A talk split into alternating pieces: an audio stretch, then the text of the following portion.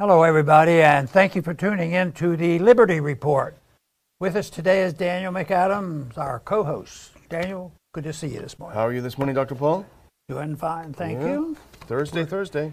We're going to try to, uh, once again, save the taxpayers' money. Yes. If we didn't have big government, and if we didn't have a Federal Reserve that gives license to do anything they want, sometimes they'll have to declare emergencies. Like there was a COVID emergency, and they spent not a couple billion, not a- not a couple hundred billion, trillions of dollars, but money. there was no problem Yeah. because, uh, and they they don't they don't even use up any ink anymore. Used to be you- you had to pay for the paper and ink, but now you don't have to do that. You just uh, do it in a computer, and that costs a lot of money. But uh, there's been uh, a shift of attitude because uh, big government always has to have an enemy to stir up the people, get the people upset, and get the people to roll over and say, "Oh my goodness, my goodness, there's a war coming, and we have to defend this." And and they go over and they don't uh, worry about the spending. And uh, there's a lot of misunderstanding by the average person on economics. They they don't realize that spending when you don't have money is still spending.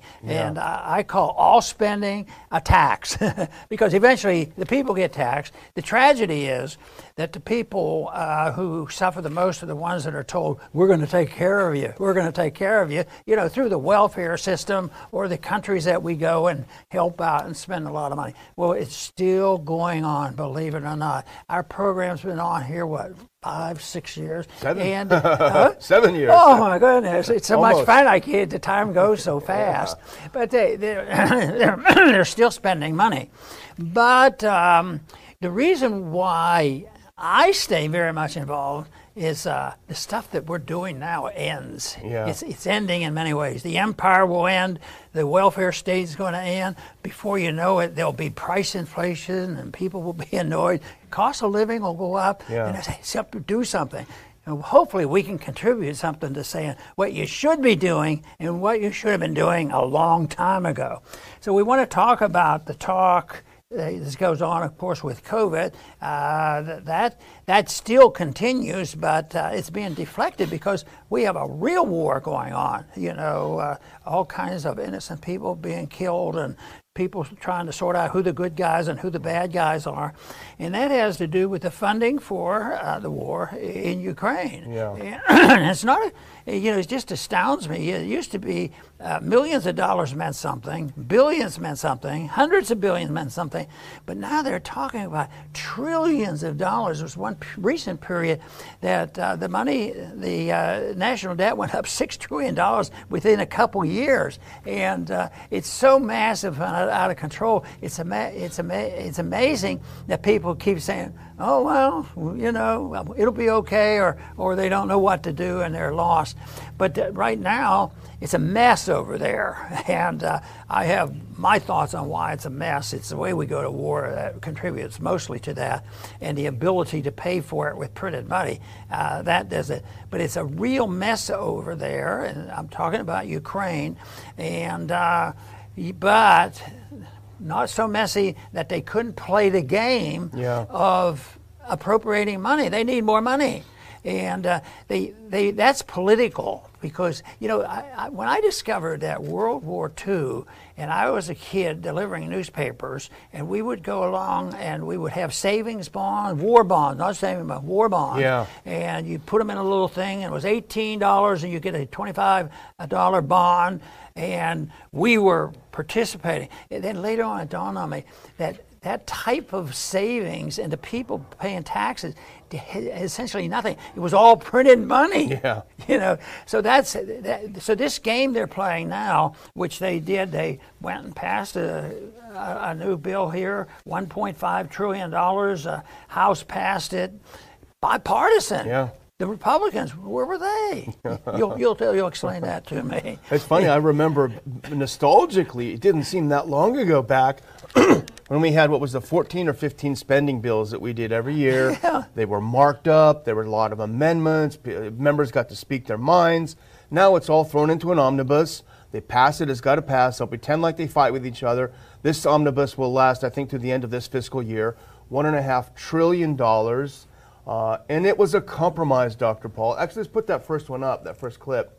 It was a compromise, though, and the kind of compromises that you talk about Well, first of all, uh, you know, remember it was just a week ago. It seems like forever that that they were talking about six billion for Ukraine, and then Biden says, "No, let's do ten billion. And the House says, "Oh yeah, hold my beer. Let's do thirteen point six billion. So we're going to send thirteen point six billion for Ukraine. Obviously, that money doesn't go to people who are now out of their homes, who are on the streets, who've gotten their stuff blown up. It goes to a big chunk of it goes to the military uh, for the buildup in Eastern Europe, uh, and another big chunk of it, no doubt, will go to uh, people that are well connected in Ukraine and also in the U.S. Um, to do that. But here's here's the thing. Let's put up that second one because this I was just joking. I wasn't joking about it being a compromise. Put up that next clip, and this is classic. Uh, what you always talk about: passage of the Ukraine aid and the 1.5 trillion dollar government-wide legislation let both parties claim election year victories for their priorities. Democrats won treasured domestic initiatives. Republicans achieved defense boosts. Defense boosts. Bipartisan. I want to address the process because you mentioned that uh, you know it, it, comes up, and there was a time when we had debates yeah. on 13 different bills, and the, the one thing that was different back then, where, where they were still pretending that they were operating under the law. Yeah. And so the rule was that uh, spending bills were an open rule. Yeah you, you, that means you could have open debate and you can go on and on. If it was important you just it was very important talking about this spending of the money. Uh, now everything is ignored or a closed rule where you can't really amend it. The one thing i remember about it uh, because uh, uh the, um, the, the foreign aid bill came up and it must have been in the early 80s. And uh, I don't think Nancy Pelosi was in lead. She was probably in leadership, but not the speaker. Yeah, you know? yeah. And uh, and it had to do with the U, UN budget. And I wanted to cut the budget or get out of the UN or something like that. And and for some reason, oh, I, I think they're, the uh, the uh, chairman of that uh, appropriations committee sort of liked my position. so the debate went on and on. It went for over an hour. Wow. It was just mostly Nancy Pelosi and me. Wow. And she did you know that she was she was a big spender back then too. No. so but but that's long gone right now. So where where is the real negotiations going? behind the scenes. Who knows?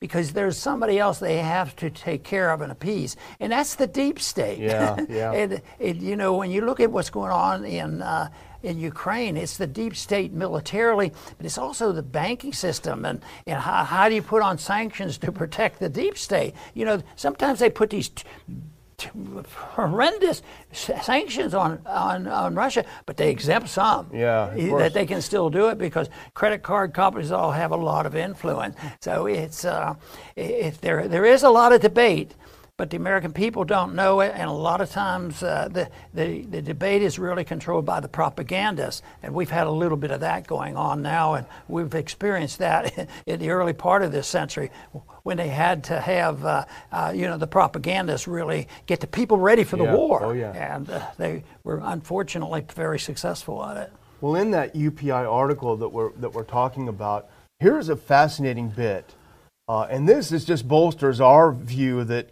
basically Ukraine is the new COVID.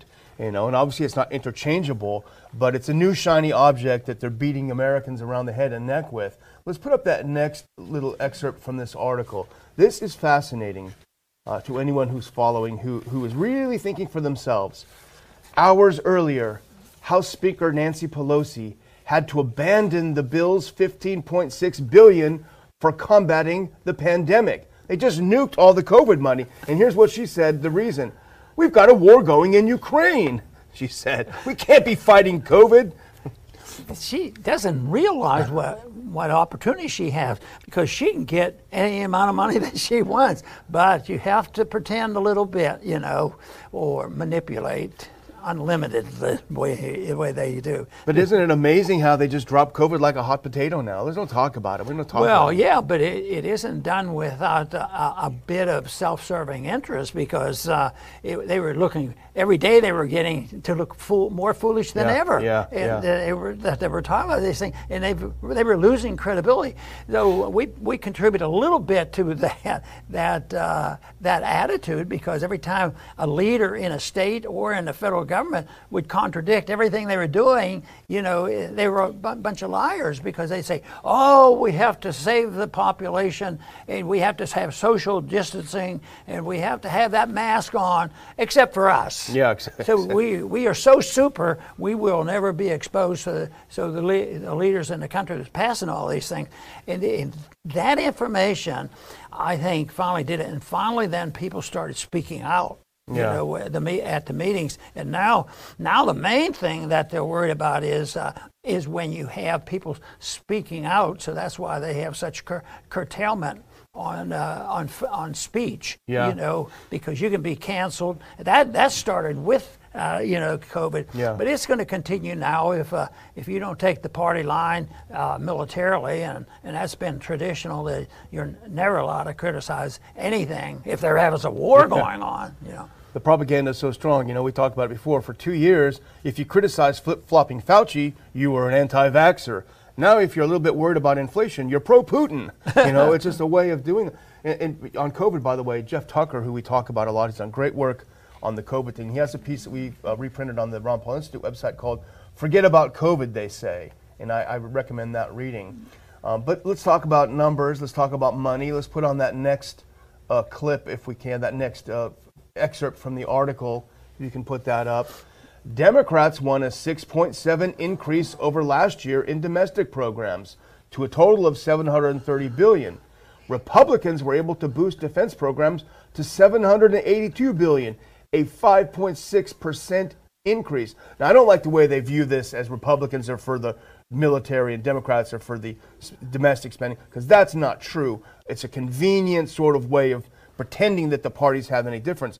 But those numbers are massive. Remember that um, Biden wanted a slight increase in defense, and it was, well, why are we doing this? We ended the war in Afghanistan. We were not in war there. Why do we have to spend more?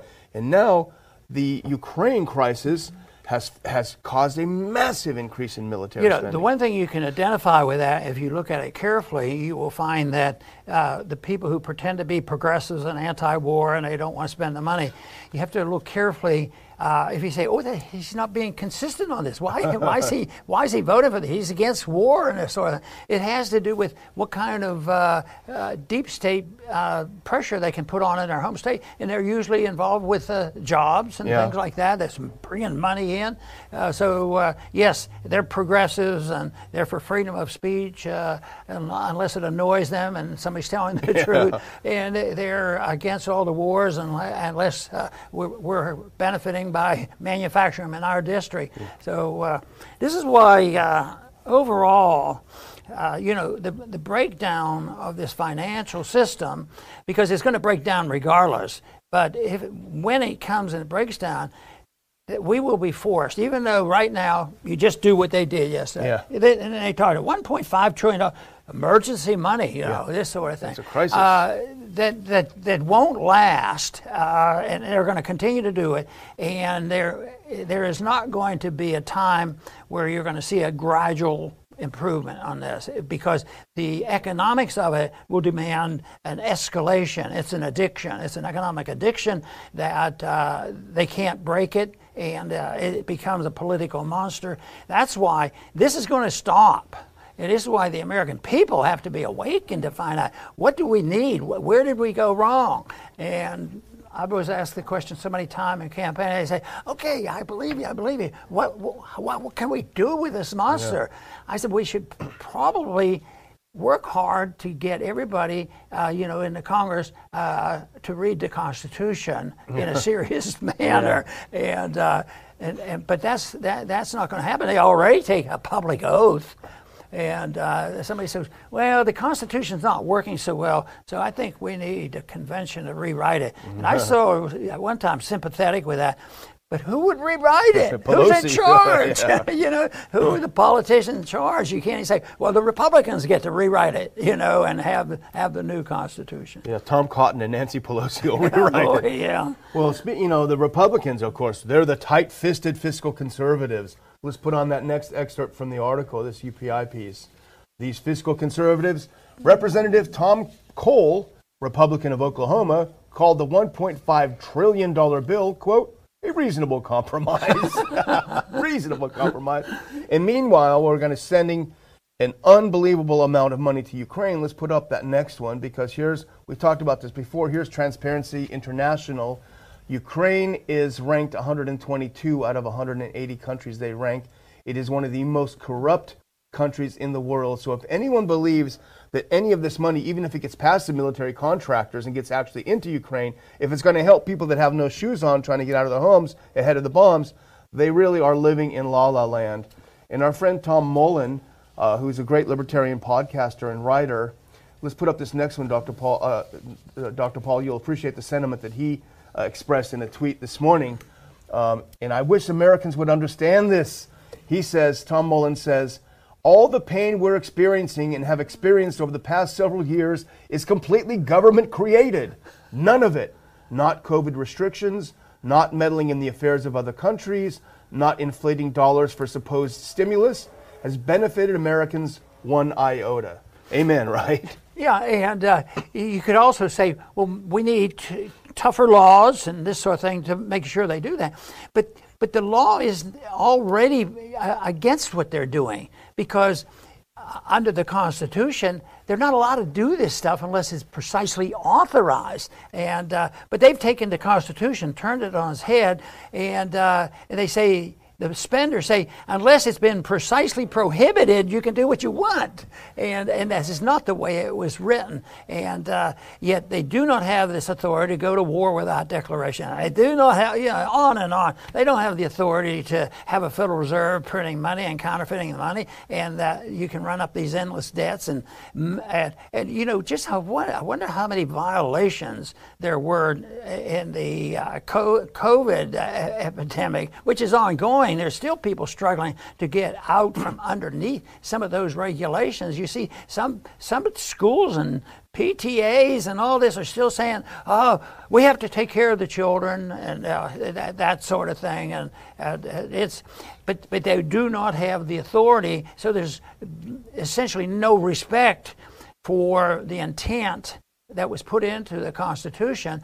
But there's still something that could be done about that, and that is just that uh, somebody has to grab the moral high ground Yeah. in, in doing it because law doesn't make good people, but good people can uh, make good law and improve things. But uh, right now, it's a, uh, there, there's a lot of people that would agree with what I'm saying, but there's a lot of people that you know all they're doing, their main job is to uh, have a well, if my lobbyist is not getting what I want. Uh, we uh, we we have to you know get a better lobbyist Yeah, yeah. because we need it. We need it now. And right now, everybody's short money, and, and that's that's the solution. Prices are going up. They're short money. Send them more money. Uh, and, uh, and I don't think that uh, Biden's going to solve the problem of high uh, gasoline prices. I'll tell you that. Oh, That's for sure. Well, the next one we want to talk about a little bit is kind of a follow up to something that we did yesterday. And let's put up that next clip. This is from Politico, and it talks about this plane, this jet deal. And uh, it's very interesting and very important, I think, to see the progression here. It's called Shot Down How Biden Scuttled the Deal to Get MiGs to Ukraine. The timeline is simple. The, the, uh, the f- basically, the foreign minister of the EU about 11 days ago uh, said that uh, we need to have some planes, some jet planes, and he, here's who's going to provide them Bulgaria, Slovakia, and Poland. And all three countries said, hang on a minute, we're not, we're not going to do that. Uh, we don't want to do that. We don't want to, we don't want to have our jets uh, flying into Ukraine and shooting down Russians because it seems like a pretty dumb idea. Uh, so then, but instead of just dying the death that should have died, Blinken, the Secretary of State, he revived it, and he was asked in an interview, uh, "Do you green light Poland sending planes uh, to Ukraine?" Oh yeah, yeah, yeah, yeah. In fact, we're going to backfill any plane they send. We're going to give them an F-16 if they send a MiG over there. Uh, and then, right, literally as that happened, the Pentagon said, "Whoa!" Hang, well, Poland accepted and said, "Okay, that sounds great. You can have all our planes." the Pentagon said, "Hang on, hang on a minute. This doesn't make sense. This is not a good idea." Let's put up that next clip. This is from the Politico article, and it's fascinating for a number of reasons. It's sort of an ins, a real look inside the Biden administration. And here's John Kirby, the Pentagon spokesman, literally as the Poles accepted Blinken's deal to ship the planes. He said, "We do not support the transfer of fighters to the Ukrainian Air Force at this time." And have no desire to see them in our custody either. it's a hot potato. We don't want it. And and this is an interesting addition. He added that the Pentagon and the U.S. intelligence community assessed that the warplanes wouldn't materially improve Ukraine's chances. So, despite the fact that the rhetoric is saying that Ukraine is winning, uh, and Zelensky saying, just give me a couple of planes, we'll have this thing over by Wednesday, actually, the, in, in, reality, they're taking a hard look in the Pentagon and saying, this is not going to make a difference. Uh, they don't need them. And if we start shipping planes over there, we're risking an escalation with a huge amount of cost for very, very little benefits. It's fascinating to see the State Department and the Pentagon essentially at war on this. Yes. I want to follow up on a quote you just made from that, uh, the article. And uh, it, it, wouldn't materially improve uh, Ukraine's chances of, of, of, achievement. But the rest of the sentence says, but instead would escalate the prospects of drawing NATO into the fight draw them into it. Yeah. I mean, who, who, do you think's been doing this stuff? I mean, yeah. uh, it, uh, and I'm really very interested in detailing this to, and we have we've talked about uh, 2014 and we've talked about you know uh, under uh, under Bush uh, senior and Baker uh, they uh, they made promises and, and deceived the, the Russians about where they were going to stop and we weren't going to push push NATO in it but they NATO was really have their fingers on what happened on 2014 yeah you know yeah. and the, there's a coup I didn't know we believed in coups, and the American people didn't even say anything, yeah. you know. And uh, but uh, this whole thing is, I, I, sort of got a little chuckle on it. Draw the NATO into this, and uh, yeah. I, I, think uh, I think they know what's going on, and I think they take their orders from the with the with the people who really call the shots uh, as, as, they were supposed to, even though they blunder along and they're inefficient. Yeah. But they always fall back, and they have the authorities behind them. They, the international group, anyway. Well, the purpose of diplomacy obviously is to de- defend the interests of the nation and to prevent war. That's the ultimate purpose of diplomacy.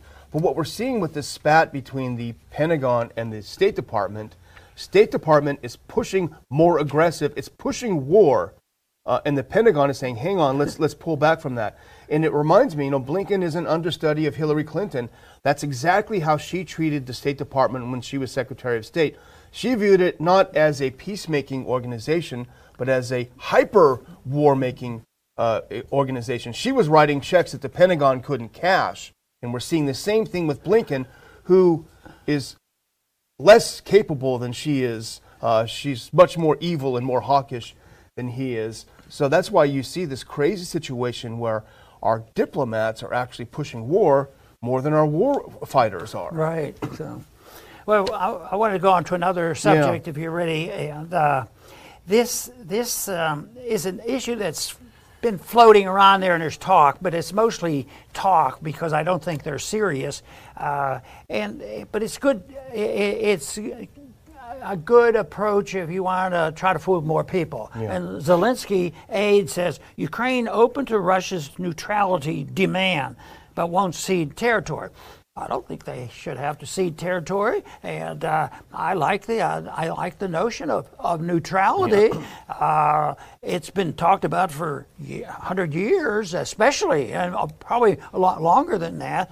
But uh, that was supposed to be the result, of the benefit of World War One, that it would be, uh, you know, freedom of choice, that people had self determination. Yeah. So it sounds good, but this is this has been proposed. I, I, think it's a good idea. I don't think it's going to be work uh, because uh, uh, p- people use it as a political stunt uh, rather than rather than saying this is really what we want. But I like to daydream a little bit. Yeah. And it's a w- wonderful thing to think. You know, even even our country, which is big, uh, I think the only decent way the country could have done much better is had a country that emphasized and understood what personal liberty was all about, and you know, and have have a giant uh, state that uh, is neutral. Neutral. And uh, and you could still have your defense, but you wouldn't get involved in all this, all the waste and the killing and the inevitability of the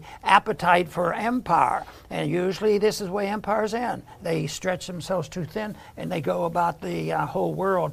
But you know, some people use criticism uh, for for this, whether it's uh, hands off, whether it's on personal behavior, you got to take care of that. Economic behavior, you bunch of libertarians, you mean that you'd let the market work? You'd let, uh, uh, uh, you, you, know, uh, uh, prices adjust themselves and the people get to spend the money the way they want?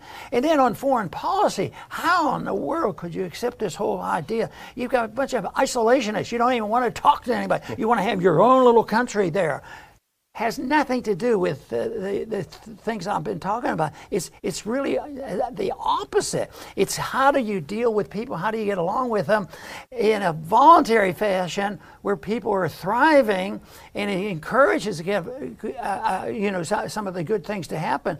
You know, if you think about that, a household or a local community or a city or state, when you have that attitude, all of a sudden you see such an improvement on, on conditions.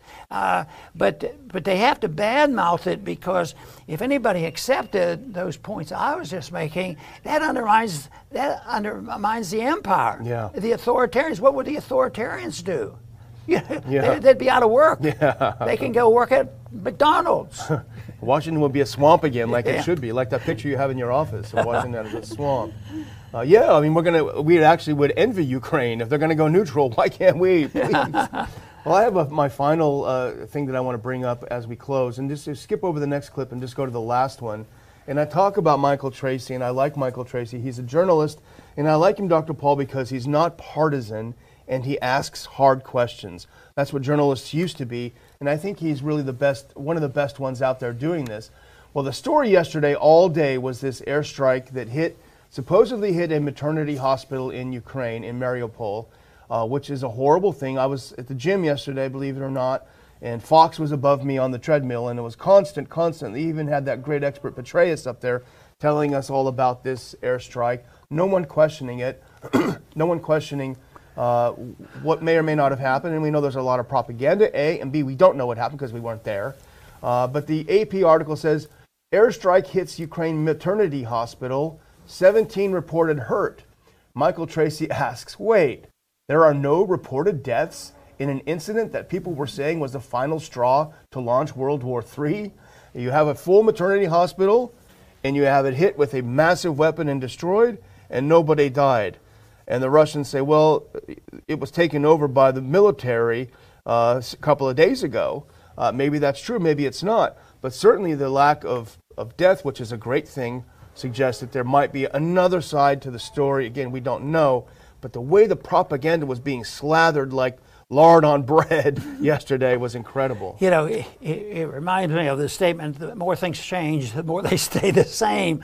Uh, because when uh, our government and our uh, country was moving toward war against Saddam Hussein, and he was painted as a pretty bad guy, and he probably was a pretty bad guy. He was our but guy. he, yeah, he was our guy for a long time. I think we helped him a lot with our CIA, but he was a pretty bad guy when it came to the way he uh, treated people in that country. So, but under the circumstances after 9/11, all, all of a sudden, you know, they found information that he participated in that, and uh, they had the evidence, and all that was all, you know, just uh, not true at all. But, uh, but the one thing that went on there in the propaganda, what made me think of this was uh, the incubators. Throwing the babies from the incubators. Yeah, yeah. Taking, them, taking the babies from the incubators, and they showed a picture. I bet that was one of the most, I bet it's one of the most uh, the issue that most people remember about. Yep. Did you know what he was doing? And yep. they would describe that, and uh, that that is uh, is is something that uh, I, I, think is very emphatic. And it was it, and they and the people who promoted the story, it was an advertising firm. Yeah. The person who was supposed to be an agent for uh, you, you, know the good people in Iraq was uh, I think uh, living in Washington D.C. Well, she was the ambassador's daughter. Yeah, the Kuwaiti ambassador's daughter. And and they found that out, but it was not. It was irrelevant. We still went to war and still killed a lot of innocent people over it. So that's that's the big problem. Even even when the people finally get talked into it, most of the time. Uh, people are innocent that get killed. And I think the people who get drawn into it, even when they make a decision themselves because of propaganda and patriotism, and you hear some of the horror stories of people just saying, oh, 9 11's happened, I gotta do this. Yeah. It ain't go out and find out that it was, uh, some of the stuff was based on lies. Yeah. I'm all done, Dr. Paul. Okay, and I want to thank uh, all our viewers today once again for tuning in to, uh, to the Liberty P- Report. We still are very pleased on how things are going with our programming and the people are we're reaching because our programs seem to be being picked up more, and that's a sign of whether we're reaching anybody. Actually. Uh, you know, when I started uh, involving speaking out, the last thing on my mind was to get into politics. It was just to speak out about the monetary issue. And uh, I would occasionally, I was still practicing medicine, I would occasionally go to a business group and I would go to a college. And I remember that if I'd go to a college campus, they'd say, well, this is a doctor who wants to talk about money and he's a libertarian. And, and I, at times I'd get 15 or 20 students to come out. And I thought, well, one here and one there. And that changed over the time, and uh, one of the reasons why I'm optimistic because people uh, want to hear somebody doing their best effort to tell the truth about what is happening. And the monetary issue was such a big issue for me because, uh, you know, without the Federal Reserve and the printing presses running, you couldn't you couldn't support the welfare state or the warfare state. It would restrain government. So that, that was one of the reasons it happened. And it's an issue that is still around. And right now, we're witnessing the collapse of that. When I see these markets the way they're moving, they're not going to gradually get better. I, I just don't think that, uh, you know, in the next year or two, things all of a sudden are going to, I hope I'm wrong on that, but uh, it, it, they're, not, they're not likely to get better. The one thing that will make it worse and they hint at it but I predict they'll probably do it. I give it an 80% chance that they'll do it. They'll put wage and price controls on. And believe me, they have that in that ideas. They do that already by regulating prices. But when it comes massive wage and price controls, it really plays havoc. And uh, then there's uh, people who have to break the rules uh, because they can't survive any way, any other way. And uh, that would be a, a big event. So uh, I, hope I hope we can just stop the adding on and start pulling back. And uh, once it's recognized that we can't do it, when people give up uh, dependency on our military, our foreign policy, and dependency on our financial system, uh, I think uh, that we have an opportunity. The door will be open, the crack will be open for us to reintroduce the principles of liberty. I want to thank everybody for tuning in today to the Liberty Report. Please come back soon.